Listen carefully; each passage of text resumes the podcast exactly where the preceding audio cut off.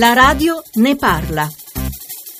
Buongiorno, sono Antonio Davarese. Pochi giorni fa ho visto nei telegiornali che un malintenzionato armato di coltello è stato immobilizzato con una pistola elettrica. Ho visto su internet che questi strumenti hanno un costo accessibile a molte persone e potrebbero essere utili perché se presi dal panico non si uccide nessuno ma lo si immobilizza temporaneamente, il tempo di fuggire o chiamare i soccorsi. Vi chiedo di approfondire questo argomento per quanto riguarda la legge. Che cosa prevede? Grazie.